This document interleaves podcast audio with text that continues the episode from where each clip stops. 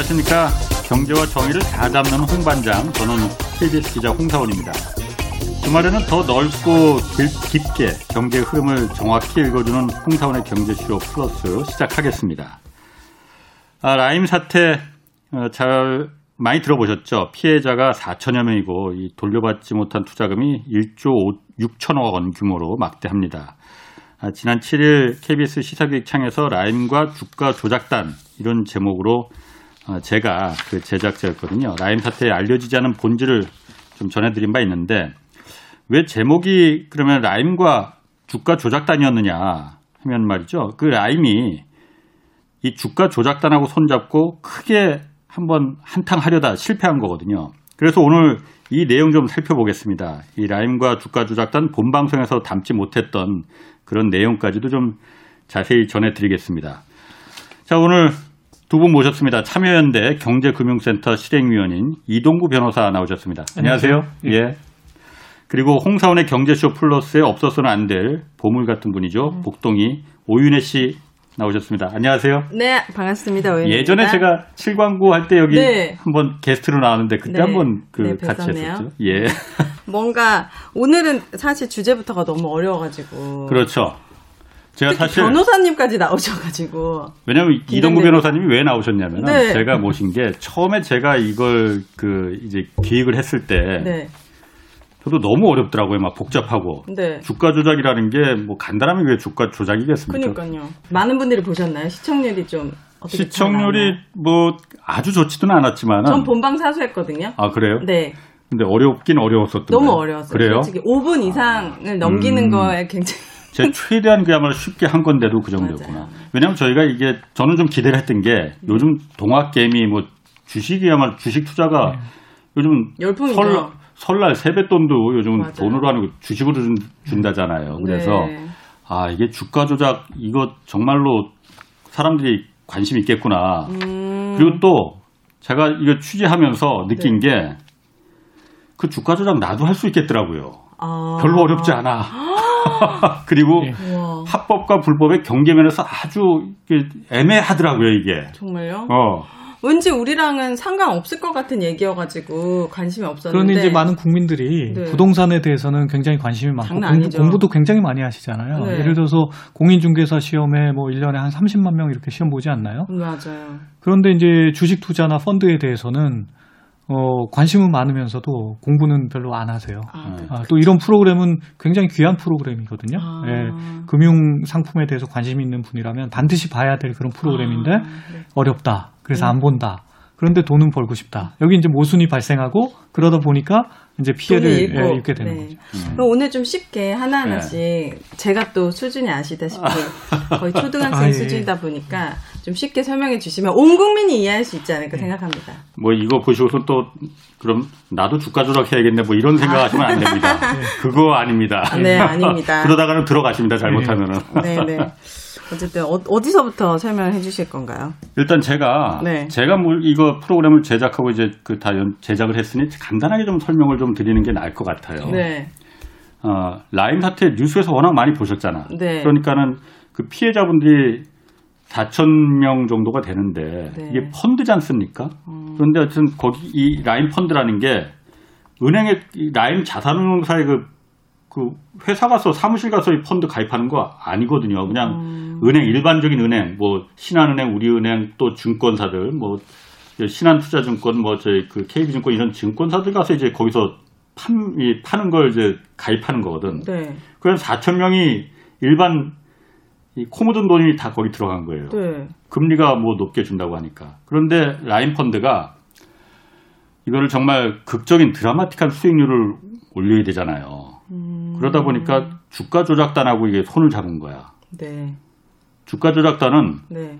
주식을 한 두 배 뭐 이 정도 올리는 게 아니고, 많게는 뭐 열두 배까지도 사실 투자한 데 중에서 열두 배까지도 일 년 네. 만에 올라간 데가 있었어요. 아... 그런데고 손잡았다가 네. 정말 제가 보니까 거의 성공할 뻔했어. 음... 거의 성공할 뻔했어요, 라임이. 네. 그러다가 막판에 배신이 생겨버리는 바람에, 항상 이 누군가 배신이 있으면 안 되는 거잖아요. 네. 서로 우리 서로 배신하지 말자 하고 여러 명이서 했어야 되는데. 돈 앞엔 장사가 없습니다. 배신이 다. 배신이 생겨버린 바람에 네. 한꺼번에 다 이제 망가져버려서 아... 이 피해가 다 돼버린 거죠. 먼저 이제 기초적으로 이제 네. 이해하시고 일 필요가 있는 게 뭐냐면 네. 에, 주식시장은 이제 코스피가 있고 코스닥이 있잖아요. 코스닥은 좀 작은 규모에 네. 좀 혁신적인 기업들이 많이 있는데 문제는 규모가 작다 보니까 어, 주식 물량도 많지가 않고. 사실은 뭐 몇십억, 몇백억이 있으면은 경영권을 차지할 수 있는 음. 어, 또는 주가를 좌우할 수 있는 이런 작은 규모의 회사들도 많거든요. 네. 그러다 보니까 이, 이 작은 회사들, 코스닥의 주식들 중에는 주인이 없는 회사가 없다. 음. 암암리 그렇게 아. 예, 알려져 있어요. 모든 종목에 다 주인이 있다. 주인이 뭐냐면 네. 주가를 핸들링하는 거예요. 아. 적당할 때 예, 주가가 횡보하게 하다가 물량을 매집하고 네. 적당한 뉴스에 따라서 끌어올리고 그 개미들이 쫓아오면은 거기다가 충분히 올린 다음에 거기다 팔아치우고 그리고 또 한 몇 년 쉬다가 또 어, 주, 물량을 매집해서 네. 또 뉴스에 따라서 올리고 이런 주인들이 모든 종목에 있다는 게 네. 주식 투자하는 사람들의 그 생각이고 믿음이고 실제로도 어, 그렇지 않을까라는 생각이 들게 하는 사실이 많습니다. 아무리 네. 코스닥이라고 해도 모든 종목이 다 주, 그런 주가 조작하는 거 그 정도는 이제 과장이겠죠. 과장이겠지만 네. 사실은 이렇게 하루 종일 이제 주가를 살펴보는 적이 있으면은 음. 어느 정도 이해하실 수 있을 겁니다. 아, 그게 보여요? 예, 예. 왜냐하면 보통 일반인들이 듣도 보도 못한 종목도 많거든요. 예. 그렇죠. 종목이 굉장히 많단 말이에요. 네. 그런데 거래가 하루에 뭐 만 주, 이만 주, 삼만 주, 많아봤자 십만 주 되던 주식이 어느 날 갑자기 네. 오십만 주, 백만 주가 거래가 되고 네. 그리고 주가가 움직이고 음. 그러다가 또 갑자기 삼만 주, 오만 주 이렇게 거래량이 줄어들고 한다면은 네. 거래량을 늘린 세력이 존재하는 거거든요. 음. 근데 그거는 네. 근데 자기네들끼리 하는 건데 일반 투자자가 그걸 어떻게 알고 투자를 해요? 이제 그 세력이 주가를 움직이게 되면 어, 주가가 치솟아 올라가거든요. 아. 그러면 뉴스에 올라옵니다. 아, 그리고 상승률 상위 종목 어, 이게 에이치티에스라고 하죠. 아. 개인 투자하는 단말기에 이게 뜹니다. 그렇게 뜨면 예. 그 알지도 못하면서 뭔가 이게 호재가 있나 보다 예. 하면서 예. 그냥 막 투자하는 예. 일반인들. 예. 그러면 이제 어 이거 왜냐하면 눈앞에서 그래 차트가 막 올라가고 네. 돈이 막 올라가는 게 보이면은 따라 들어가거든요. 아. 제가 얘기 들어봤는데 일반인들이 예. 오히려 그렇게 뭐 좀 이상한 예. 차트가 보이면은. 아, 이거 작전 들어갔네. 예. 하고 일부러 들어간다는 거예요. 예, 예, 예. 아, 자기도 헐... 어떻게 좀 수익을 예. 보려고? 어떻게 수익 정보가는 이건 정말 극적인 수익이 날 수가 있으니까. 예. 대단히 어, 그래서 들어간다는 거예요. 예. 어. 그래서 제가 사실 이번에도 보면은 그 라임이 네. 이 코스닥 그 상장사 한 네 군데를 이제 네 군데도 많지만 제가 추자한 데는 한, 취재한 데는 네 군데였는데 네. 이 네 군데 이천오백억 원이라는 돈을 갖다가 전환사채라는 걸로 이제 들어가거든요. 근데 그 상장사 네 군데가 다 정말 듣도 보도 못한 그런 회사예요. 네, 전환사채가 뭐죠? 전환사채는 이 변호사님이 성명. 전환사채가 뭐냐면요. 네. 돈을 빌려주면 이제 그건 이제 회사채라고 해서 네. 어, 원금 얼마, 이자 얼마 이렇게 말하자면 종이에 찍어서 준다고 네. 생각하시면 돼요. 네.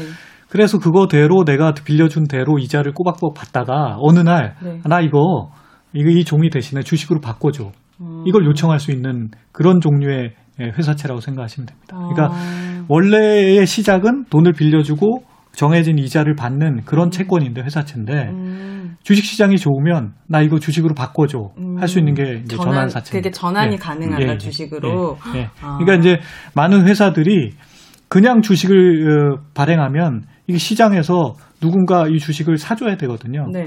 근데 그렇게 하면 어, 자금 확보하기가 어려운 경우에 일단 어, 회사채 형태로 발행을 합니다. 음. 아, 내가 이자를 드릴 테니까 이걸 인수해 주세요. 음. 그리고 나서 주가가 뜨면 어, 이거 주식으로 또 주가로 바, 주식으로 바꿔서 어, 그만큼 이익을 얻을 수 있으니까 아. 투자자들이 전환사채를 좋아하는 경우가 아. 많죠. 그럼 전환사채 같은 경우는 절대 손해 볼 일이 없는 거예요, 그러면?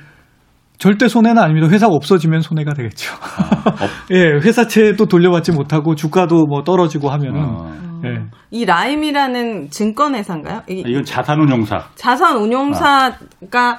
마음을 먹고 그 달려든 거예요? 이 통째로가 사귄 거예요? 그러면 자산운용사 자체가? 그 부분을 좀 음. 정리를 해서 말씀드리면 네. 우선 어, 라임이라는 자산운용회사가 있고요. 이 자산운용회사가 펀드를 여러 개 만듭니다. 어. 예를 들어서 오윤혜 씨께서 네. 여러 프로그램에 출연하듯이 네. 각각 프로그램마다 캐릭터가 다르잖아요. 똑같아요. 부캐라고 네. 하죠. 네. 그렇죠? 네. 네. 그러니까 라임이 예, 자산운용회사인데 여러 펀드를 만듭니다. 네. 근데 그 펀드마다 돈을 모으면 그 돈이 라임이 모았던 돈이 오조 팔천억까지 모은 적이 있거든요. 어. 오조 팔천억이면요. 펀드를 팔아가지고요. 오조 예, 팔천억. 오조 팔천억이면 사실 지나가다가 좀 스치기만 해도 떨어지는 떡고물이 우리 상상을 초월하는 정도라고 할 수 있겠죠. 네. 그 정도를 모은 다음에 네. 그 중에 일부를 가지고 이제 주식시장에서 네. 어, 주식을 어, 싸게 매집해서 뭐 뉴스를 공시를 한다던가 아, 또는 뭐 엠 앤 에이 같은 걸 가지고 이제 시장에 관심을 끈 다음에 주가를 끌어올리는 거죠. 아... 그러니까 펀드의 일부 자금을 가지고 네. 이런 주가 조작에 활용했다는 거죠. 그럼 이 라임이라는 회사 자체가 문제가 있는 거였었나요? 우선은 라임 펀드 자체가 이제 어떻게 오조 팔천억이나 모았느냐 이건 또 별개의 문제고요. 네. 그건 이제 금융 당국에서 조사를 좀 금융 당국에서 잘못한 점이 있고요. 그건 차후 음. 좀 이따 말씀드리고요. 음. 그다음에 중요한 거는 오조 팔천억을 이제 운용을 할 때 누군가 감독을 해야 될 거 아니에요. 돈이 한두 푼이 아닌데 오조 팔천억인 게 아니라 오천팔백만 원, 오백팔십만 원만 돼도 관련자들이 어 이거 잘 쓰고 있나 우리 보잖아요. 네. 근데 오조 팔천억이 제대로 어 운영이 되고 있는지를 감시 감독할 주체가 없었다는 거예요. 그러니까 지금 네. 잠깐 제가 이 변호사님 말을 보충하면은 네. 네. 뭐 뉴스에서 많이 보셨을 거예요. 이종필이란 뭐 사람, 뭐 그 원종준, 뭐 라임의 그, 네. 회, 그 사장 부사장 뭐 이런 네. 사람들이거든요. 네. 이 사람들이 어떻게 했냐면은 아까 말씀하셨듯이 라임이 이제 모 펀드, 그러니까 엄마 펀드가 한 크게 세 개에서 네 개 정도가 있는 거야. 네. 그리고 여기 자식들, 새끼 펀드들이 이제 수백 개가 이제 있는 거예요. 그래서 음. 자펀드들을 갖다 은행이나 증권사들이 여기서 다 이제 투자자들 이제 코 묻은 돈을 끌어 모아서 네. 모 펀드를 이제 끌어올리는 거거든요. 네. 그런데 모 펀드 그 큰 이제 엄마 펀드 세 개가 네. 이 라임 자산운용사의 그 경영진들이 다 신경을 쓴 게 아니고 네. 여기서 두 개는 하나는 이제 해외에다가 투자하는 거예요. 그런데 이거는 이제 다 사기당해 오히려 얘네들이 사기를 당해서 네. 이건 다 그냥 손실이 다 나버렸어. 아~ 그리고 또 하나는 뭐야? 이 나머지 두 개 중에서 하나는 음. 얘네들이 이 경영진들이 진짜 신경 쓴 거는 이 주가 조작되는 코스닥에 상장되는 이 전환사채를 이제 투자하는 네. 여기다 굉장히 신경을 썼어요. 그래서 여기서 투자했다가 손실이 난 거는 다 옆에 폰으로 다 다 그 부실한 걸 넘겨버렸어요. 다. 원래 이거 안 됩니다. 그런데 그냥 음. 지들끼리 한 거야. 다 넘겨버렸어. 네. 그리고 여기만 굉장히 신경을 썼어요. 네. 왜냐하면 여기서 네 배, 다섯 배 수익이 수익을 나면은 네. 여기 부실난 것도 다 커버가 살릴 됩니까? 수 있다. 아. 그리고 여기서 네 배, 다섯 배 막 이렇게 수익이 나면은 네. 그 펀드를 운영한 사람들은 네. 성과급이라는 게 있잖아요. 아. 이익의 오 퍼센트에서 십 퍼센트 정도 이렇게 자기가 성과... 갖거든. 아. 그러면은 여기는 주가 조작으로 하는 거는 뭐 이득이 뭐 다섯 배 이렇게 나면은 백억이 오백억 되면은 네. 사백억에 십 퍼센트면 얼마야? 사, 사, 사십억을 갖고 가는 거잖아요. 내가요? 아, 그 사람들이? 어. 아, 내가 그러니까 여기에 전력을 네. 다 한 거예요. 이 사람들이. 그 라임이 이 회사는 뭐 역사 전통이 있는 회사 이런 회사. 그걸 좀 제가 네. 처음부터 쉽게 말씀드릴게요. 네. 이제 라임 어, 자산운용을 우리가 삼호 펀드라고 하거든요. 사적으로 모집했다 이런 뜻이에요. 아. 사적으로. 그러니까 우리 셋이 모여서 백만 원씩 내면은 이게 삼호가 되는 거고요. 그게 펀드가 되는 거예요. 쉽죠? 그렇게 만들 수도 있는 거예요. 예. 그, 셋이 백만 원씩 냈다고 생각하면 그게 아, 삼호예요. 그, 그 펀드를 만들어. 예. 그런, 그런데 이게 네. 사십구 명까지 사적으로 모여서 돈을 내는 걸 삼호라고 하고요. 아. 오십 명을 넘어가면 마음대로 못 모아요. 아. 요건 이제 공모 펀드가 돼요. 네. 그래서 금융감독원이 감독을 해요. 네. 너 이 돈 어디다 쓸 거야?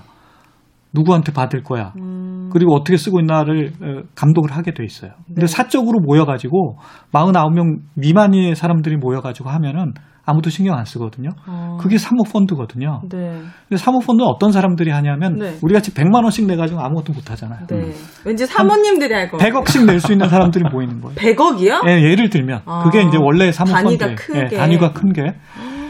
그럼 사십구 명이면 백억씩만 해도 뭐 사천구백억이잖아요. 네. 예를 들어 그게 삼호 펀드고 그 삼호 펀드를 가지고 할 수 있는 건 두 가지가 있어요. 하나는 뭐냐면 엠 앤 에이를 주로 하는 그걸 피 이 에프라고 하거든요. 엠 앤 에이. 회사 사고 팔고. 인수합병. 예. 네. 아. 인수합병이요. 네. 또 하나는 헤지펀드라고 해서 투기적으로 막 주식 투자도 하고 네. 환투기도 하고 네. 뭐 돈 되는 거 다 하는 거 뭐 금광이 있으면 금광에도 투자하고 음. 이런 건 헤지펀드가 있어요. 그러니까 음. 사적으로 돈을 모아서 이렇게 인수합병을 하는 피이에프를 하거나 음. 아니면 헤지펀드를 하거나 이 둘 중에 하나거든요. 네. 그런데 이제 사적으로 하는 거니까 사고가 나더라도 뭐 남한테 피해를 크게 줄 일은 없겠죠. 음. 자기들이 돈 날리는 거니까. 그렇죠. 그러니까 선수들끼리 이제, 그냥 놀고서는 예. 손해를 보든 이익을 보든 거기서 알아서 해라. 너희들끼리 해라. 음. 우리가 뭐 저기 무슨 유에프씨 하면은 선수들끼리 싸워서 다쳐도 뭐 음. 시청자는 그냥 뭐 음. 내가 아픈 거 아니잖아요. 네. 문제는 이런 사모펀드가 하는 게 이제 인수합병을 하고 헤지펀드를 하고 이렇게 하다 보니까 아. 이것들에 나도 한번 참여하고 싶어 하는 일반인들이 생기는 거죠. 사모님들 하는데. 어... 네? 아, 저거 뭘까? 저 선수들끼리 해서 돈 번다는데 나도 어... 하고 싶어. 그러니까 돈 큰 돈 벌 줄 알고. 네, 큰 돈 벌고 싶어. 이런 이제 욕구가 존재하는 거예요. 이제 네. 그 가운데서 원래는 사모펀드가 이렇게 엄격하게 사십구 명 미만으로 되던 것을 이천십오 년에 십오 년에 일반인도 거기에 들어갈 수 있도록 규제가 완화가 됐어요. 아. 어떻게 완화가 됐냐면 네. 사십구 명은 사십구 명인데 각 한 명당 밑에 사십팔 명씩 거느릴 수 있는 거예요. 아 뭐야 그 다단계 말하자면 아. 그리고 그 사십 거느린 사십팔 명에 또 한 명은 사십팔 명 거느린다 이렇게 생각하시면 돼요. 그러니까 복층 구조가 가능해진 거예요. 네. 아니면 다단계 아니에요 그냥. 말하자면 그러네요. 그렇죠. 이천십오 년에 사모펀드 규제 완화가 그런 내용을 품고 있었어요. 그러니까 네. 일반인들이 네. 일억만 가지고 있으면 음. 사모펀드에 가입을 할 수 있었던 거예요. 아, 그전에는 그, 금액은 일억이에요? 그전에는 한도가 오억 이상이었어요. 아. 그러니까 오억 최소한 오억 이상이 오억은 있어야 들어갈, 네, 수 들어갈 수 있었는데 다단계. 예. 네. 그러니까 이천십오 년 전에는 내가 규모가 오억, 십억 이 정도 돼야 되고 모일 수 있는 것도 사십구 명 미만만 가능했어요. 네. 그러니까 사모펀드 사람들이 모여서 뭘 하든 일반인들에게는 뭐 큰 영향은 없었단 말이죠. 네. 그런데 이천십오 년이 되면서 일반인도 투자를 할 수 있게 되고 음. 사십구이라는 숫자 자체가 유명, 유명무실해진 거죠. 네. 그럼 이제 여기서 생각해야 될 게 뭐냐면 자기들끼리 모여서 할 때는 북치고 장구치고 뭘 해도 상관이 없는데 네. 일반인들이 들어왔잖아요. 네. 그럼 감시 감독을 해야 될 거 아니에요. 네. 근데 그 감시 감독 체계가 마련되지 있지 않은 채 아, 규제만 완화한 거예요.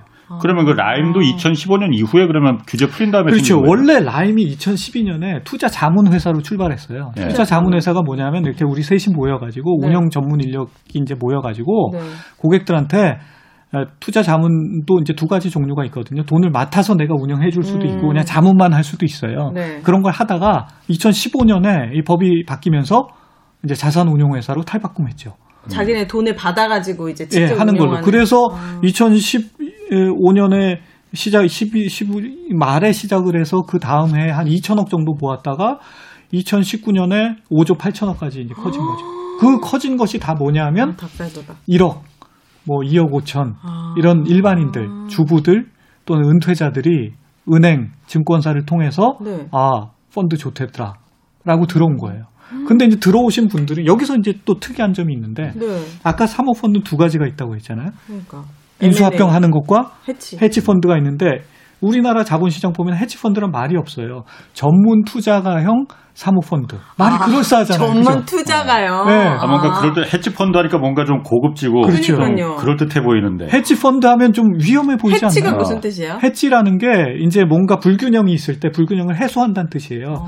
원래 해치펀드의 출발은 시장 사이에 존재하는 불균형을 해치하면서 돈 벌 기회를 마, 에, 잡아내던 음. 그런 펀드들이었거든요. 네. 근데 미국에서 해치펀드들이 지금 대부분 뭐 하고 있냐면 역시 거기서도 주식시장에서 투기하고 있어요. 네. 주식 이제 공매도라고 하죠. 음. 그 숏세일 해가지고 이번에 이제 게임스탑 사태라고 이제 혹시 주식하는 분들은 들어보셨을 거예요. 다 그게 다, 네, 그게 다 해치펀드가 한 음. 거고 음. 옛날에 뭐 아시아 금융위기도 해치펀드가 이제 조지 소로스, 예, 조지 소로스가 음. 이제 통화에 대해서 투기를 해가지고 생겼던 음. 거죠. 그러니까 해치펀드는 굉장히 위험하네요. 공격적이고 위험한 펀드고 네. 그 다음에 이제 인수합병을 하는 펀드는 이제 블랙록이라든가 아, 저희 예, 케이케이알이라든가 블랙스톤이라든가 뭐 베인캐피탈이라든가 음. 이런 어, 피에프들이 대형 엠 앤 에이를 하는 거예요. 음. 뭐 은행을 사서 은행끼리 합친다든가 이런 뭐 거의, 걸 하는 데가 거기까지 들어가면 너무 어려울 것 같고요. 네. 그것까지는 알 필요 없을 것 같아요. 네. 그렇게 이제 헤지펀드인데 이름을 전문 투자가형 네. 사모펀드로 하니까 일반인들은 모르는 거죠. 그쵸. 아, 좋은 건가 보다. 음. 일억만 있어도 아, 은행에서 어, 가입할 수 있다고 하니까 가입을 한 거예요. 왠지 가입하는 입장에서는 이거는 더 가입할 수밖에 없게 만들었을 것 같은데 사모펀드에서 이렇게 나왔고 맞습니다. 이게 아무나 가입할 네. 수 없고 얼마 이상을 하셔야 됩니다. 네. 막 이러니까 왠지 없는 돈을 끌어다가 할 수밖에 없게 만들고 맞습니다. 제가 아시는 분들 중에는 네. 대출을 받아서 이 펀드 라임 펀드에 가입한 분들도 많아요. 아니 이번에 저희가 네. 그 취재해 보니까 만나름 분들이 전부 다 네. 우리 할아버지한테 알리지, 알면 큰일 난다. 자기 쫓겨난다. 아. 왜냐면 몰래 가입한들이 굉장히 많아요. 왜냐면 은퇴 자금들도 한 푼 두 푼 모아서 일단 최소 금액이 일억이 돼야 되니까 아, 이거 모으는데 은행에서 이거 금리 이거는 오 퍼센트, 팔 퍼센트 된다. 확정이다. 막 이런 식으로 얘기했나? 확정이라고 써 있어요. 실제로. 아, 진짜요? 어. 그러니까는 아니 그럼 지금 은행 금리가 지금 일 퍼센트, 이 퍼센트인데 여기는 오 퍼센트나 준다니 당연히 음. 거기다 가입하겠죠. 이게 뭐 펀드가 뭔지 이분들이 예. 뭐 은행에서 설명을 했대는데 네. 자세히 귀에 들어오겠습니까? 거기다가 그게? 이제 강남 부자들이 요즘 뭐 펀드에 한대더라 무역금융펀드라고 있는데 육 개월만 네. 투자할 수가 있고 이율이 음. 뭐 팔 퍼센트가 된대더라. 이랬어요. 그렇게 해가지고 이제 라임 펀드 중에 하나가 이제 무역금융펀드라고 있는데 네. 거기서도 이제 한 뭐 이천억 가까이 돈을 모았거든요. 네. 근데 그 펀드는 어떤 펀드였냐면 미국에 있는 아이아이지라는 또 다른 사모펀드가 있어요. 헤지펀드가. 음. 네. 거기서 거기에 투자한 걸 재투자한 거예요. 근데 그 회사가 파산해 버렸어요. 음. 그러니까 어떻게 해요?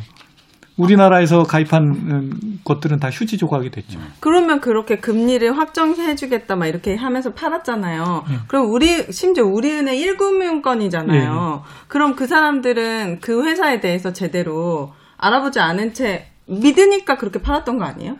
너무 건강하다고. 너무 전국을 찌르는 질문을 하시네요. 아, 이해가 일 금융권이잖아. 저 그렇죠. 우리은행 주거래 은행인데 네, 이게 어떻게 맞습니다. 된 거죠? 원래는 그, 이, 이, 판매사라고 하죠. 이제 펀드를 판매하는 입장이거든요. 은행이나 증권회사는, 펀드에 네. 관해서는. 이 판매사는 판매하는 상품에 대해서 충분히 이해를 하고, 그 다음에 펀드, 그 자산운용회사가 제공한 자료가 부족하면 자기가 더 찾아가서 요구를 해서라도 이해를 한 다음에 팔아야 되는데, 음. 그렇지가 않았어요. 판매한 사람들도 잘 모르고 팔았다는 거예요. 그거에 대해서는 우리 홍사훈 기자님이 또 깊게 아니, 그러니까 취재를 하셨죠. 어지럽네. 아, 이게 제가 좀, 그, 좀, 좀 사, 사연이 좀 있습니다. 사실 네. 이거 넣으셨던 거 투자했던 거 아니에요, 기자님도 아니. 라임에? 네. 이게 제가 원래 처음에 이제 주가 조작단과 라임이 어떻게 결탁했는지 거기 이인광이라는 인물이 있어요. 주가 조작한 기업 사냥꾼이 네. 그 사람이 이제 라임의 경영진들하고 결탁을 했는데 음. 그걸 쭉 따라가다 보니까 판매한 은행사들, 은행들 또 증권사들이 있지 않습니까? 네. 라임이 직접 판 게 아니거든. 그렇죠. 이 은행들이 아, 이거를 부실이 있다는 걸 얘네들이 주가 조작단하고 손잡아서 부실이 크게 생긴다는 걸 알고서 팔았다는 걸 저희가 밝혀낸 거예요. 그러다 보니까 알고서 팔았다. 무슨 얘기냐면은 대박. 아, 거의 모든 그 은행과 증권사들이 라임이 투자를 해서 어떤 회사 채권이나 아까 말한 전환사채 이런 걸 투자를 해서 큰 돈을 우리가 좀 벌려고 하는데 네. 그런 게 무슨 저 듣보 잠보 듣도 보도 못한 이런 회사들 아니고 음. 신용등급이 더블 에이 그러니까 에이에이 등급 이상인 신용등급이 더블 에이면은 한화 정도가 음. 그 더블 에이라고 그러더라고요. 네. 그래서 삼성전자, 현대자동차 이런 어, 아주 탄탄한 기업. 그 피해자들 말에 따르면 그래요. 그렇게 설명을 했대. 국가가 망하지 않는 이상 이 기업들이 망하겠느냐. 그러니까 절대로 안전하고 음. 절대 떼일 염려가 없는 기업들한테 우리가 투자하는 거니 안심하고 맡겨라 했는데 대박. 우리은행하고 이제 케이비증권 두 군데서 네. 이게 좀 의심이 든 거야. 이 라임이 진짜로 그런 데다만 투자를 한 건가? 하고 음. 실제 조사를 한번 나가봤다는 거예요. 그랬더니 네. 그런 데는 삼성전자, 현대자동차는 하나도 없고 맨 이상한 코스닥에 듣도 보도 못한 그런 이상한 그 얄궂은 회사들에만 잔뜩 다 갔더라는 거예요. 그런데 여기는 신용등급이 아예 없어. 무등급이에요, 전부 다. 팔십오 퍼센트가 무등급 회사에 라임이 투자하고 있다는 걸 그때 안 거예요. 네, 팔기 전에요? 팔고 나서? 파는 중에. 파는 중에 뭔가 이상해가지고. 그러니까 이천십구 년도 이월에 판매를 시작했는데 네. 삼월에 이월 말에 조사를 해봤어. 네. 그랬더니 그런 사실을 이제 팔고 있는 은행과 증권사들이 알게 된 거죠. 네. 그럼 빨리 막아야지. 한 대밖에 안 됐으니까 얼른 중단해야죠. 네. 당연히 그렇죠. 네. 아니 우리 은행 고객들한테 이걸 안전하게 은행에 예금돼 있던 안전자산을 네. 아까 말씀하신 헤지펀드라는 위험자산으로 옮기는 건데 네. 그 위험자산이 진짜 보니까 부실이 이제 막 반토막이 생길 가능성이 있다는 보고서가 막 올라와요. 네. 그 은행과 증권사에서. 그러면은 당연히 그 팔지 못하게 했어야 될 거 아니에요. 당연하죠. 그래서 계속 그 리스크 관리팀에서 네. 이거 위험하다. 이거 우리가 팔고 있는 게 라임이 말했던 거하고 완전히 다른 걸 우리가 팔고 있다 지금. 음. 그러니까 이거 판매 중단해야 된다 했는데 네. 어, 어처구니 없는 결정이 좀 일어납니다. 그래서 좋다 그러면 라임이 위험하다고 하니까 이제 그만 팔자. 판매 중단을 하는데 네. 어, 라임이 펀드라는 게 그 예약을 받는 거거든요. 그래서 아까 말씀하신 대로 사십구 명이 모아지면은 네. 그때 아 우리 사십구 명 모았어 하고서는 모 펀드로 한 단계 위에 있는 펀드로 다 그걸 갖다 입금을 시키는 거야. 이제 라임 음. 자산운용의 그, 그 계좌에 네. 그런 펀드가 딱 이제 그때부터 설정이 되는 거거든요. 아. 이거를 받은 예약분이 지금 우리 엄청나게 많은데 음. 이거를 다 돌려줘야 돼. 취소하고 취소를 원래는 취소해야지 당연히. 당연하죠. 취소를 해야지. 이거는 마저 팔고 끝내자 이렇게 결정을 내버린 거예요. 이거 채우자고. 어, 위험하다는 걸 반토막이. 그럼 최소한 파는 건 좋다 이거예요. 가입한 그 펀드 가입 고객들한테 이거 혹시 반토막 날 가능성도 있는데 그러니까요. 그래도 가입하시겠느냐 음. 물어보고 팔아야 되는 거 아니겠습니까? 당연하죠. 확정 오 퍼센트 팔 퍼센트 이렇게 써놓고 팔았었잖아요. 그래서 제가 그걸 보도를 했는데 네. 우리은행에서 저를 제소를 걸어버렸어. 손해배상을. 뭐 삼억 원을 갖다 그것도 제가 제가 어쨌든 케이비에스 소속 기자니까 네. 이 좀 비겁한 게 케이비에스에 건 게 아니고 개인, 개인 저 개인한테 손해배상을 걸은 거예요. 삼, 삼억 원 내라고. 말도 안 돼. 어, 제가 지금 여기서 일억씩 내서 좀 거의 손해배상 좀 냅시다. 아니 그 사람들이 지금 보상해줘야 될 돈이 얼마인데 그럼 그 우리은행은 당연히 그 부분에 대해서 책임지고 보상해주고 이래야 되는 거 아니에요? 저는 그래야 된다고 봅니다. 최소한 그 인지하고 나서부터 판매한 펀드에 대해서는 백 퍼센트 돌려줘야죠. 어, 당연. 근데 그거를 누가 그럼 판 판결할? 그 부분에 대해서 이제 보다 근본적으로 네, 우리가 짚어 넣어야 될 것은 네. 짚고 넘어가야 될 것은 금융 분야에서 일하는 분들이 가진 어떤 도덕성이나 윤리성 음. 거기서부터 우리가 출발해야 된다고 생각합니다. 왜냐하면. 네.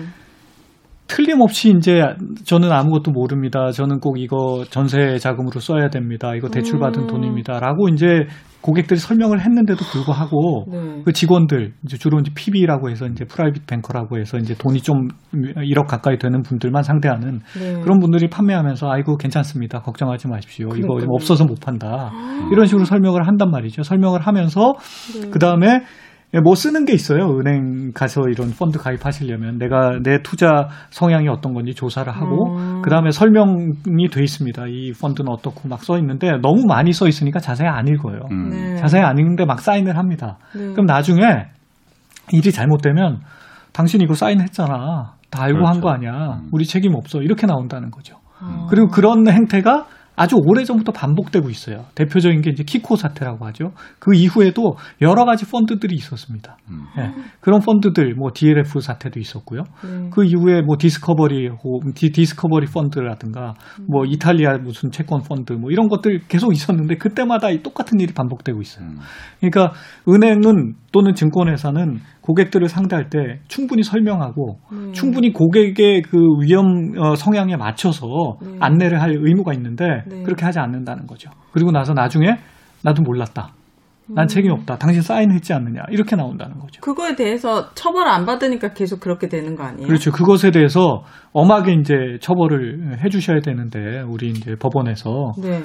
그렇게 엄하게 이제 나오는 사례가 뭐 최근에 늘고는 있어요. 끝까지 이제 대법원까지 가서 나는 반드시 내가 음. 내 손해를 배상받을래 이렇게 이제 대법원까지 다투는 분들은 그런 좋은 판결을 받아내기도 하는데 많은 경우에는 중간에 이제 포기하는 분들이 많죠. 그, 음. 그러면 개인이 이렇게 네. 어쨌든 일 금융권에 가서 펀드를 가입하거나 네. 할 때도 이런 문제가 생겼는데 예.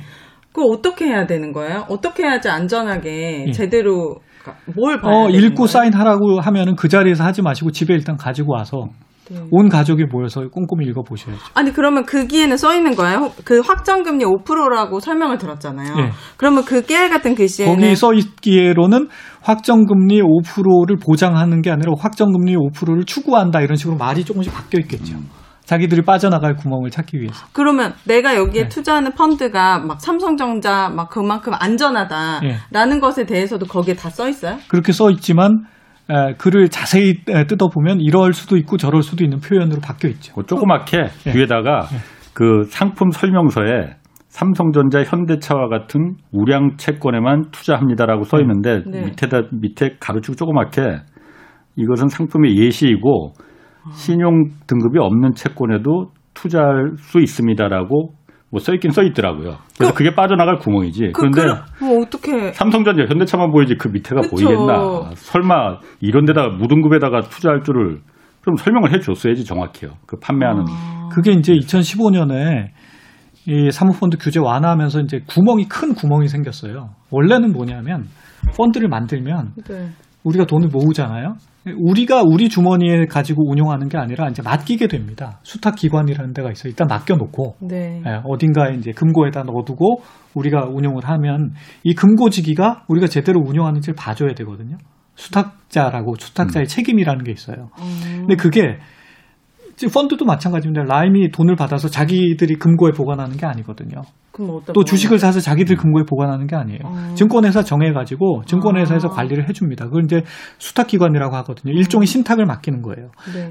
옛날에는 이 법이 규제가 완화되기 전에는 이 신탁자가 제대로 이게 운영이 되고 있는지를 감시하고 관리할 수 있는 그런 책임이 있었습니다. 네. 근데 이천십오 년에 자본시장법이 개정되면서 그게 없어져 버렸어요.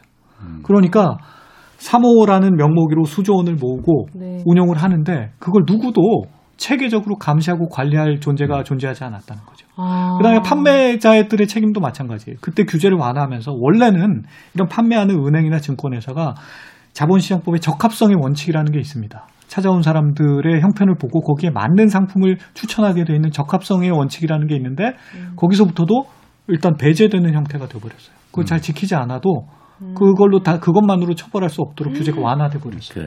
아. 그러니까 구멍이 큰 구멍이 두 개가 생긴 거죠. 그러니까 이런 일이 생긴 겁니다.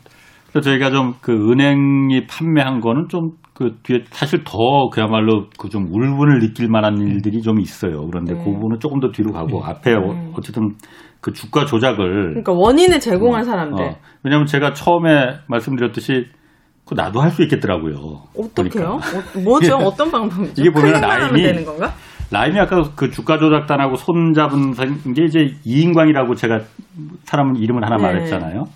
이 사람이 원래 어, 엔터테인먼트 사업가입니다. 그러니까 그 장동건 네. 영화배 있잖아요. 그 네. 매니저 출신이야. 아. 그러다가 연예 기획사도 한번 그 대표를 해서 좀 그 해요. 그래서 아. 유명한 탤런트하고도 결혼했다가 뭐 이혼하고 뭐 그런 음. 그 좀 어, 살아온 삶이 좀 네. 독특한 분입니다. 네. 그러다가 이분이 어, 주가 주식에 눈을 뜨기 시작해서 그때부터 주가 조작단의 그, 그 플레이어가 여러 명이 있다고 그러더라고요. 음. 그 주가 조작을 하려면 한 명 있는 게 한 명이 하는 게 아니고 네. 여러 명에서 뭐 최고가로 주고 받고 막 이래야 되니까 그 플레이어가 여러 명인데 거기서 경험을 많이 쌓았대요. 그 사람이요? 이인광 씨가요? 어, 어. 그러다가 이제 그 본격적으로 자기가 이제 그 기업 사냥꾼이 돼서 네. 직접 어떤 코스닥 상장사나 만만한데 골라서 네. 찍어서 이제 거기다 투자를 해서 그 인수를 해서 네. 그것도 무자본이라고 해요. 그러니까 돈이 없는데 무자본으로 다 인수를 한다는 거야. 그게 어떻게 가능하냐? 그 굉장히 궁금했었거든요. 네. 그건 좀 이따 한번 설명을 해주시고 무자본으로, 네. 이 이인광이라는 사람이 거기 이제 주가 조작을 하면서 어, 코스닥 상장사 네 곳을 이제 딱 찍은 거예요. 네. 여기가 목표다. 그래서 어. 여기로 다 하면은 큰 돈을 우리가 벌 수 있다. 실제로 한 열두 배까지 올라왔어, 막. 어. 일 년 만에. 어. 그래서 라임이 이제 거기를 믿고서는 자, 우리가 이천오백억 원을 널 믿고 그 회사에 그 투자를 할 테니 전환사채라는 걸 사서 네. 그럼 이천오백억이 네 배만 오르면 일조지 않습니까? 네. 일조를 오르면은 나머지 아까 뭐 말씀하신 라임에서 해외 투자에서 사기당해서 손실 난 거, 뭐 부동산 손실 난 거 이거를 한 방에 다 만회할 어. 수 있겠, 있다. 네. 그리고 또 성과급도 여기서는 열두 배 오르면 그야말로 어마어마한 어마어마한 게 이, 이 경영진들이 받는 성과급이 크니까 네. 이걸 하려고 했는데 아. 거기서 이제 그 이인광이라는 사람이 혼자 살겠다고 네. 어, 이제 다 이 사채 시장에 이걸 지분을 넘기고 사채 빠져나가, 사채요? 어, 어. 사채 시장에 지분을 넘기고 자기 혼자 빠져나가면서 허? 이제 주가가 다 폭락을 해버리니까 네. 거기서 이제 그 원금 라임이 투자했던 원금 이천오백억 원 네. 이것도 이제 거의 건지질 못하게 돼버린 거예요. 그러면서 이제 손들어 버린 거지 라임이. 그 어. 그러면 라임이 먼저 이인광이라는 사람을 알고 찾아간 거야 아니면 그거는 이인광이... 전후 관계는 모르겠어요. 아, 솔직히 말해서 둘 중에 누가 먼저 접근을 했는지는 모르겠지만은 네. 결과적으로는 둘이 같이 손잡고 우리 이거 잘해서 주가 조사 한탕해서 음. 너도 좋고 나도 좋고 누이 좋고 매부 좋고 한번 해보자라고 음. 했는데 네. 결국 이인광 씨만 좋게 된 거죠. 우와, 그 사람 돈을 벌었어요? 한 천억 원 가량 번 거로 추정이 돼요. 천억, 아. 천억이요? 아. 네. 그 사람은 그, 지금 도망가고 그 사람 수배 중이고. 아, 수배 중이라고요, 아. 심지어? 근데 뭐 검찰이 일 년 반 정도 지금 수배 중이거든요. 근데 공개 수배를 안 해. 아, 왜요? 이 정도 라임 피해자가 지금 사천 명이나 되는데 아. 왜 공개 수배를 안 하는지 모르겠어요. 그, 그, 아 그렇구나. 그럼 어, 그 사람 있는지도 모르겠. 그럼 이인광 씨는 어떤 그 배우에 누가 있는 거 아니면 개인이 이거 다 버린 일이에요? 보통은 이제 이 엠 앤 에이만 또 전문적으로 하는 분들이 많으세요. 그분들은 이제 하다가 잘못돼서 이제 뭐 감옥에 갔다가 음. 다시 나오면 또 이제 시작하고. 감옥에 또, 가면 돈 안 물어줘도 되는 거예요? 아, 돈을 물어줘야 되는데 내가 돈이 없다고 이제 돈은 이제 내 돈으로 내 이름으로 가지고 있는 건 아니죠. 이제 파산해 버리면은 뭐 갚을 방법이 없는 거죠. 아. 예, 그리고 또 나오면 또 하고 또 하고 뭐 이런 식으로 많이 하는데 네. 하는 방법은 그 어, 주로 코스닥 회사들인데 코스닥에는 기업들이 코스닥에 등록할 때는 굉장히 좋은 회사였다가 네. 어느 시점이 되면은 이제 그 기업이 속해 있는 시장이 뭐 정체가 되거나 시장이 줄어들거나 해서. 네. 기업이 성장을 못하고 정체되는 회사들이 많아요. 네. 음. 그러면 그 회사들을 이제 거의 껍데기처럼 돼버리는 거죠. 어. 왜냐하면 계속 매출을 일으키고 뭐 이익을 만들어내고 이래야 되는데 그렇게 못한 상태로 네. 그냥 코스닥에 이제 상장만 돼 있는 회사들이 음. 꽤 있거든요. 어. 예. 예, 그런 회사들을 이제 뭐 보통 이제 쉘이라고 합니다. 전문 용어 쉘. 껍데기, 껍데기, 껍데기 회사, 어. 껍데기 회사. 어. 이제 그런 회사들을 노리고 이제. 예, 그 회사의 대주주에게 접근을 합니다. 음. 그래서 나한테 일단 경영권을 넘기면 음. 내가 이 회사를 뭐 주식을 뻥튀기를 하든지 아니면 뭐 엠 앤 에를 하든지 해서 당신에게 돈을 줄게. 음. 돈 없이도 왜냐하면 그 코스닥 회사의 대주주는 사실은 이런 그 회사만 경영할 줄 알지 자본시장에 대해서는 잘 모르잖아요. 네. 회사가 이제 성장이 정체돼 있고 내가 지분을 가지고 있기는 한데 이거 당장 이걸로 돈으로 바꾸기도 쉽지 않고 그래서 좀 깝깝한 상태에 있는데 누군가 찾아와서 나한테 경영권을 주면 내가 알아서 당신 뭐 얼마 챙겨주고 회사는 또 성장시키겠다. 엠 앤 에에서 회사 좀 키워보겠다. 음. 그러면 솔깃하잖아요, 그죠? 네. 그렇게 해서 이제 경영권을 가져간 다음에 그 다음에 하는 일은 이제 재무 담당자를 갈아치웁니다. 씨에프오라고 하죠. 돈을 만지는 돈 사람을. 만진 사람을 갈아치워요. 자기 네. 최측근으로. 네. 그리고 나서 그 회사가 가지고 있는 돈을 이제 빼돌리는 거죠. 어떻게 빼돌리냐? 그냥 빼돌리면 이제 그건 횡령이나 배임이 되거든요. 네. 그러니까 그 돈을 라임 펀드 같은데 펀드에 가입하는 형태로 하는 거예요. 약간 투자하는. 네, 그... 그건 펀드 가입은 상관없잖아요. 그렇죠? 어... 그러면 라임에서는 그걸 펀드로 받아주고 음. 그 받은 돈을 가지고 이 무자본 엠 앤 에이 한 사람이 원하는 데다가 다시 돈을 쏴주는 거죠. 음. 그렇게 이제 이루어지니까 이제 펀드하고 그, 그 무자본 엠 앤 에이를 통한 주가 조작을 원하는 세력하고 이해관계가 맞아 떨어지는 거죠. 또, 또 하나는 네. 한국의 자본시장에서 오조 팔천억이나 되는 돈을 굴려가지고 수익을 음. 내는 게 쉽지 않거든요. 그렇죠. 헤지펀드를 무조건 키우기는 했는데 이 헤지펀드가 수익을 낼 방법이 없는 거예요. 또는 실력이 안 되는 거예요. 아니 부동산 같은데 왜 헤지펀드는 투자 안 해요? 그러면은? 부동산에서 해치 부동산에 투자하는 경우에 이제 여러 가지 감시 감독도 많이 받고 음. 세금 문제도 있고 또 하나는 부동산을 한번 투자하면은 이거는 십 년은 가지고 있어야지 아, 기간이 오래 걸린다. 네, 펀드는 펀드를 십 년짜리 펀드로 들어오지는 않는단 예. 말이에요. 오. 다 은행 창구에서 뭐라고 얘기하냐면 육 개월이면 환매할 수 있습니다. 예. 일 년이면 환매할 수 있습니다. 이렇게 음. 돈이 들어왔단 말이에요. 부동산은 그 정도 예. 갖고는 이제 안 수익이 안 된다 이거죠. 예. 예. 부동산은 그렇게 뭐 뭐 삼 년, 오 년, 십 년 네. 이렇게 할 수가 없기 때문에 네. 그리고 일단 주식시장이 만만해 보이잖아요. 음. 하루아침에 그냥 뭐 천 원짜리 주식이 십만 원 가게 만들 수도 있는데. 음. 네. 네, 그러니까 유혹을 받는 거고, 그 다음에 또 여러 뭐 부실한 회사들의 이제 뭐, 사, 뭐 전환사채를 사준다거나 음. 또 채권을 인수해 준다거나 투자를 한다거나 할 때마다 관련자들은 어느 정도 뒷돈을 기대할 수가 음. 있는 거죠. 제가 보니까 네. 아까 이제 말씀하신 것 중에 이제 그 이 기업 사냥꾼이 네. 이제 내가 만만한 코스닥 상장 산을 딱 목표로 정했어. 네. 여기 이제 경영진한테 아까 자 경영권을 나한테 넘기면은 음. 내가 이거 높여주고 당신 돈 벌게 해주겠다 하잖아요. 그런데 네.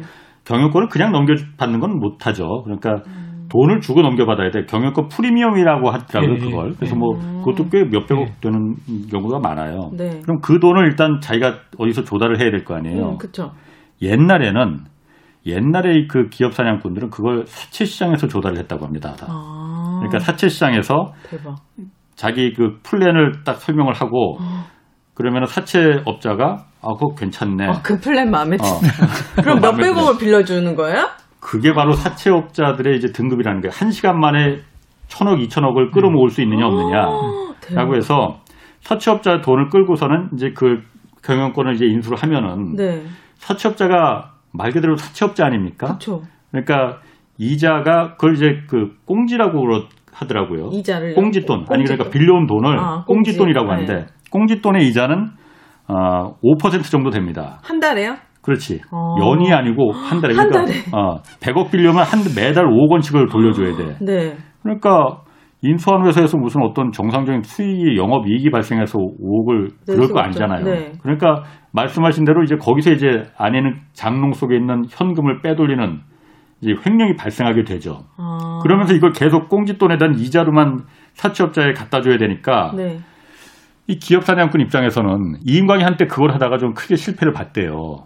왜냐하면 이게 전부 다 이자만 그 갖다 그 돈은 노력은 자기가 하는데 돈은 네. 다 전부 다 보니까 왕서방이 이제 사, 사채업자가 다 걸더라 이거지. 네. 그래서 이때만 손해를 봤다가. 네. 그 다음에 이제 아까 말씀하신 대로 사모펀드 규제가 이제 대폭 완화가 되니까 이천십오 년부터 네. 이 사모펀드가 사채업자의 역할을 대신하게 돼버린, 돼버릴 수가 있는 거예요. 그리고 굉장히 세련돼졌지. 어. 어떻게 됐냐면은 일단 돈은 일단 사채업자한테 꼬아야 됩니다. 네. 예를 들어 백억을 꼬온다 하면은 백억 꼬오면은 이걸 갖다가 바로 자기가 경영주, 소유주니까 이제 회장님이 된 거 아니에요? 그 네. 코스닥 상장사에. 네. 전환사채라는 걸 이제 바로 발행을 해요. 네. 그러면은 그 전환사채를 라임 같은 사모펀드가 매입을 해줘요. 아. 왜 매입을 해줬겠어? 자, 우리가 이 백억 넣어 줄 테니까 이거 갖다 사채업자한테 그걸 갚아버리고 거기하고는 이제 손 끊고 오 년이 당신 본연의 임무, 주가를 끌어올리는데 전력을 투구해라. 음. 라고 하면은 그때부터는 이제 그 이 기업 사냥꾼 입장에서는 굉장히 여유로워지고 뭔가 사모펀드하고 같이 하니까 뭐 좀 세련돼지고 음. 이 역할을 서로 이해관계가 맞아떨어진 겁니다. 음. 기업 사냥꾼 입장에서는 조달을 이제 꽁짓돈 이자 되는데 헉헉거리지 않아도 되고 음. 라인펀드 같은 사모펀드는 극적인 드라마틱한 수익률을 네. 이 사람들을 통해서 얻을 수 있다는 거지. 아니 그 주식이라는 게 상식적으로 누가 내가 누가 사야 내 주식이 오르는 거잖아요. 예, 예. 그러면 아무리 자기네들끼리 주가 조작을 한다 하더라도 그 사람들이 손해를 안 보려면 그 물량을 다른 데에다 넘겨야지 그 그렇죠. 사람들이 이익을 보는 네. 건데. 그게 결정적이었어요. 그거를 실패한 거야, 이 사람들이. 아, 그걸 실패한 거예요? 네. 어, 상식적으로 그럼 설명해 주시죠. 보통은 이제 주가를 이제 끌어올리면서 네. 계속 소문을 냅니다. 이제 예를 들어서 아, 만 원짜리 회사가 내면서. 십만 원 가잖아요. 네. 그러면 아 이거 백만 원 간대. 아, 그러니까 막 소문 흘리는구나. 네. 야 이거 그 백만 원 간대. 이런 사람들한테. 네, 백만 원 간대. 이제 시장에 이제 소문을 내는 거죠. 아. 그리고 이게 진짜로 백만 원 가잖아요. 그러면 네. 야 이거 천만 원 간대. 아. 이런 식으로 계속하면 사람들은 더 미쳐요. 그치. 예, 네, 그러면서 이제 달려드는 거죠. 아. 불을 보고 뛰어드는 나방들처럼. 그럼 그렇게 개인 그러다가 이제 그 위에 정수리에다가 이제 물량을 물량 폭탄을 던지게 되면은 주가가 수직으로 이제 곤두박질 치게 됩니다. 근데 이걸 실패한 거예요? 왜냐면은 네. 어, 이 사람들이 그 한꺼번에 그 주식이 뭐 삼성전자, 뭐 엘지전자 이런 데는 뭐 하루에도 몇십만 주, 몇백만 주씩 거래가 워낙 네. 크니까 되는데 아, 네. 이런 조그만 코스닥 듣도보도 못한 이제 상장사들은. 네. 이 사람들이 이 주가 조작단 인수한 물량이 뭐 몇천만 주 되는데 대주주니까 이걸 한꺼번에 주시장에 던지면 계속 폭락이죠. 그렇죠, 그렇죠. 팔리지도 않아. 어, 네. 누가 사? 어, 네. 그러니까 계속 폭락해서 그 기껏 끌어올려놨는데 폭락을 해버리니까 네. 이거를 주식장에 던지면 안 되는 거고. 네. 어 블록딜이라는 거로 다 이제 넘겨야 되는 거거든요. 음, 그 블록딜, 블록딜이요? 어, 블록딜이 뭐냐면요. 네. 시장에서 거래량이 네. 주식을 팔아야 되는데 사겠다는 사람이 얼마 없잖아요. 네. 여기다 대고 팔 수가 없으니까 따로 사겠다는 사람하고 이제 계약을 하는 거예요. 장외에서. 네, 장외에서 아~ 시간이 있어요. 시간대를 딱 정해가지고 그것도 이제 예, 한꺼번에. 왜냐하면 이 시장에 영향을 줄 수 있으니까 블록딜 네. 자체가 나쁜 건 아닙니다. 네. 합법이죠, 네, 그거는. 합법입니다. 네. 왜냐하면 내가 삼성전자를 뭐 어, 수백만 주 가지고 있는데 팔고 싶다. 시장에다 팔면 이거 주가에 영향을 주잖아요. 음. 네, 주가에 영향을 주니까 그거는 어, 살 사람 정해가지고 네. 어, 같이 블록딜 형태로 이렇게 팔아버릴 수가 있습니다. 그래서 블록딜로 판 거예요? 팔려고 했는데 네. 안 사지. 이 사람들이 그 블록딜로 넘길 그, 그 떠넘길. 네. 그 기관 투자가를 누구를 찾았냐면 홍콩에 있는 펀드를 이제 찾은 거예요. 네. 근데 홍콩에 있는 펀드를 중간에 다리를 놔주겠다 연결시켜 줄 사람을 찾은 게 그게 바로 김봉현이란 사람이에요. 김봉현 씨라고 아. 지금 못 들어보셨나? 들어보셨나요? 네. 뉴스에 많이 나왔으니까. 아. 하여튼 그 김봉현이 라임의 뭐 몸통이다 이렇게 소문은 났는데 사실은 제가 봤을 때 몸통은 아니고 네. 그냥 네. 거기서도 김봉현 씨도 주가 조작하려고 라임에 끌려 들어갔던 네. 인원 중에 한 명인 것 같아요. 네. 플랜을 그런데, 보고 이제 어. 플랜 뛰어드는 거죠. 그러다가 이제 그렇지. 이 김봉현 씨가 어쨌든 홍콩 펀드를 갖다가 잘 아니까 네. 여기다 이 이제 이천오백억짜리가 일조가 됐으니 이걸 다 넘기면 되겠다. 음. 그냥 홍콩 펀드 넘겨서 아직도 여기 주가 더 오를 수 있어. 일조가 아니고 지금 이조 될 수도 있어. 그러니까 잘 사 그 보고 사십시오 하고 했는데 홍콩 펀드가 바보가 아니지. 그러니까 좀 보더니. 아니다 싶어요. 네, 안 된다 했 거, 아, 한 거예요. 네. 그러니까 이제 아까 말했던 이인광 씨가 네. 아 이거 정말 그 빠져나가기가 쉽지 않다. 그래서 음. 이제는 내가 살 길이 우선이니까 아. 자기가 지분을 갖다가 사채 시장에 그냥 던져 넘겨버린 거예요. 싼 값에. 아. 예를 들어서 한 오백억짜리가 있으면 오백억을 받아야 되는데 원래는 네. 한 삼백억에 받은 거야. 아. 내가 싸게 넘길 테니까 사채 시장 이거 사채업자 너 당신 이거 받으셔 하고. 그러니까요. 어. 그럼. 그러면은 걔만 살고 나머지는 이제 다시 또 그렇죠. 주가가, 주가가 이제 폭락하니까. 그분이 그게 이제 알려주니까 주가가 막 폭락을 했거든 그 다음부터. 아마 그분은 한 백억 정도 자기가 투자해서 원래 오백억까지 갔는데 할인해서 삼백억에 팔았으니까 이백억 남은 거죠. 본인은. 그럼 그 사람만 이득을 본 거네요. 나머지는 지금 다 피해를 본 거예요? 그 사람하고 또 다른 같이 그 조모 씨라는 또 사람이 있어요? 또 있어요. 네, 그 전체를 설계한 그 주가 조작 플레이어는 어. 이제 이인광 씨인 것 같고, 어. 진짜 그 돈을 댄, 뭐 우리가 쩐주라고 하죠. 왜? 네. 쩐주는 그 사람이 아니었나 싶거든요. 어. 이 사람도 물론 지금 도망 중입니다. 수배 중이에요.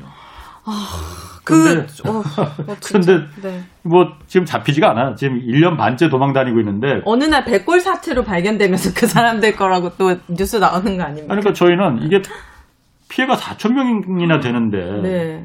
어쨌든 이 사람들이 주범일지 아닐지 몰라도 몸통일지 아닐지 몰라도 잡혀야만이 그 줄줄이 좀 뒤에 있는 사람들이 끌려 나올 거 아니냐. 그러면은 음. 공개 수배해라. 왜 공개 수배를 안 하냐 이 사람들을 음. 라는 거거든요. 아. 보통 이제 피해자 중에 이게 디엘에프 사태라고 있었어요. 라임 전에 그때 이제 피해자들의 채권에 예, 예. 네. 피해자들의 절반이 육십 대 이상이었고. 어머나. 그 이십 퍼센트 정도가 칠십 대 이상이었어요. 그러니까 아마도 라임도 비슷했을 걸로 보입니다. 그러니까 개인 투자자가 사천삼십오 명, 그다음 음. 법인이 뭐 오백팔십일 건 이렇게 돼 있는데 네. 개인 뭐 사천여 명 중에 절반은 육십 대 이상일 거고 네. 그 중에 절반은 아마 칠십 대 이상일 거예요. 음. 이분들은 이분들이 이렇게 공격적이고 위험한 투자를 하는 분들이 아니잖아요. 그쵸. 안정적이라고 음. 하니까 투자를 했는데 이제. 예, 은행 말만 믿고 또 증권사 말만 믿고 투자를 했고 그 돈은 라임으로 흘러갔고 라임 사람들은 그걸로 주가 조작하는 데 활용했고 그리고 음. 돈을 날렸고 그리고 돈 번 사람들은 사라져버렸고. 그럼 이런 이 제일 금융권 같은 경우는 감독하는 기관도 있잖아요. 예. 금융 뭐 있었는데. 예, 금, 금감원이요. 그 사람들은 뭐 한 거예요? 정말로 전국을 찌르는 아, 질문하지. 전국어를 여러 번 찌르시네. 네. 아프시겠어. 네. 그게 이제 그 사실은 이해가 안 되는 게 지금 아니. 우리가 이제 언론이라든가 이제 피해자들은 다 뭐 라임만 욕하고 은행만 욕하잖아요. 사실은 이 제도를 이렇게 규제를 완화한 금융 당국의 책임이 있는 겁니다, 사실. 그 해치펀드라는 그, 그 굉장히 공격적이고 위험한 것을 일반인 투자하도록 만든 거거든요. 사자 우리의 아이들이 뛰어들어가서 놀 수 있게 만들어 놓고 나는 모른다. 사자가 잘못했다. 이렇게 얘기하는 거하고 같아요. 그게 이제 금융당국의 책임인데 네. 이제 그들의 논리는 뭐였냐면은 모험 자본을 좀 육성해가지고 네. 어 뭔가 창업을 활성화하고 한국 자본시장을 발전시키겠다 뭐 이렇게 얘기했는데 시장에 돌아다니는 네, 시장에 돌아다니는 모험 자본을 이게 부동산에 들어가는 것보다 나으니까 낫다 뭐 글쎄요 그게 어. 근데 그 당시 시를 보면요 이천십이 년에 예, 영국의 경우에는 지디피의 한 십 퍼센트 정도가 헤지펀드에 들어가 있고 미국의 경우에는 약 팔 점 팔 퍼센트가 헤지펀드에 들어가 있다. 근데 우리나라는 영 점 영구 퍼센트였어요. 음. 우리나라도 끌어올려야 된다 이런 논리가 하나 있었고 음. 그래서 이제 뭔가 헤지펀드를 육성해야 된다는 얘기를 했는데. 그렇게 주장하는 사람이 있을 때 그게 아니라고 얘기할 수 있는 사람이 마땅히 없었어요. 왜냐하면 잘 모르니까. 음. 네, 그런가 보다 이제 했단 말이죠. 그래. 근데 그게 본격화돼서 어, 이런 사모펀드 규제가 완화된 게 이천십오 년인데 이천십오 년에 이제 자본시장법이 개정되기 전에 이천십사 년에 국회에서 이제 정무, 정무위원회에서 회의를 합니다. 그 회의록을 보면은 국회의원들이 뭐 이거 위험하지 않냐, 이거 뭐 이렇게 해도 되냐라고 하는데 이걸 이제 제안한 측에서 뭐냐면은 아, 증권회사에서는 이런 걸 요구한다 뭐 이런 식의 대화가 오고 가요. 네. 그러니까 따지고 보면 아마도 증권업계에서 네. 이 사모펀드 규제 완화를 요청했던 것 같아요. 그럼 이천십오 년이 언제냐면 약, 약 이천십일 년부터 십오 년 요 사이에 한국 주가 지수는 약 천칠백에서 이천백 사이로 왔다 갔다 합니다. 그러니까 음. 주식시장이 재미가 없을 때예요. 음. 증권회사가 아마 영업하기 힘들 때였을 거예요. 그러니까 뭔가 이제 국회의원들한테 뭐 로비를 하거나 뭐 간청을 해가지고 음. 이제 완화를 한 거죠. 그러면서 그 완화의 실무를 담당했던 게 이제 금융위원회인데 네. 법에 이제 아까 제가 말씀드린 자본시장법상 구멍이 생긴 거예요. 그러면 국회 당시 정무위원회 회의했던 국회의원들, 그다음에 금, 금융위원회 사람들, 이 사람들은 어디 있냐는 거죠. 아무도 네. 책임을 지지 않고 있어요. 아무도 책임 안 그게 돼요. 문제인 거죠. 알겠습니다. 아. 자, 뭐 내용이 좀 복잡하니까 자세한 네. 내용은 그 시사기획창 그 가서 네. 한번 유튜브로 다시 한번 다시 보시게 하면은 좀 이해가 좀 되실 것 같아요. 아, 근데, 근데 이거 어. 하나만. 그러면 개인이 그, 거기 가서 펀드를 살 때 신용등급을 보면 되는 거예요? 아, 그것도 굉장히 좋은 질문을 하시네요. 뭘 하나라도 알려주고 예, 그냥 그렇죠. 뭘 제 주식 원래는 내 위험에 대해서 측정을 하고 거기에 맞는 걸 권유를 해주게 돼 있어요. 네. 권유를 하는데 권유해서는 안 될 걸 권유받은 거죠. 그러면 그 개인은 뭘 가장 개인은 뭘 해야 되냐면 네. 은행에 가서 사인 이름 쓰고 사인하세요 하면 그 자리에서 절대 하지 마시고 일단 집으로 가지고 가져오고. 와서 가족들이 다 읽어보고, 아, 읽어보고 충분히 따져본 다음에만 하십시오. 읽어? 왜냐하면 특히 아 이게 너무 좋은 기회야 할 때 위험해. 아. 왜냐하면 그 좋은 기회가 나한테까지 올 리가 없잖아요. 아. 그렇게 아, 생각하시면 됩니다. 알겠습니다. 알겠습니다. 뭐 좀 복잡한데 자세한 네. 내용은. 그 시사기획창 다시 보기로 들어가서 네, 한번 네. 좀 보시면은 네. 좀 이해가 좀 빠르실 것 네. 같아요. 네. 자, 홍사원의 경제쇼 플러스 오늘 여기까지 하겠습니다. 오늘 함께 해주신 이동구 변호사 그리고 오윤혜 씨 네. 감사합니다. 오늘 네. 즐거웠습니다. 네, 네 감사합니다. 감사합니다. 홍사원의 경제쇼 플러스 마치겠습니다. 안녕히 계세요.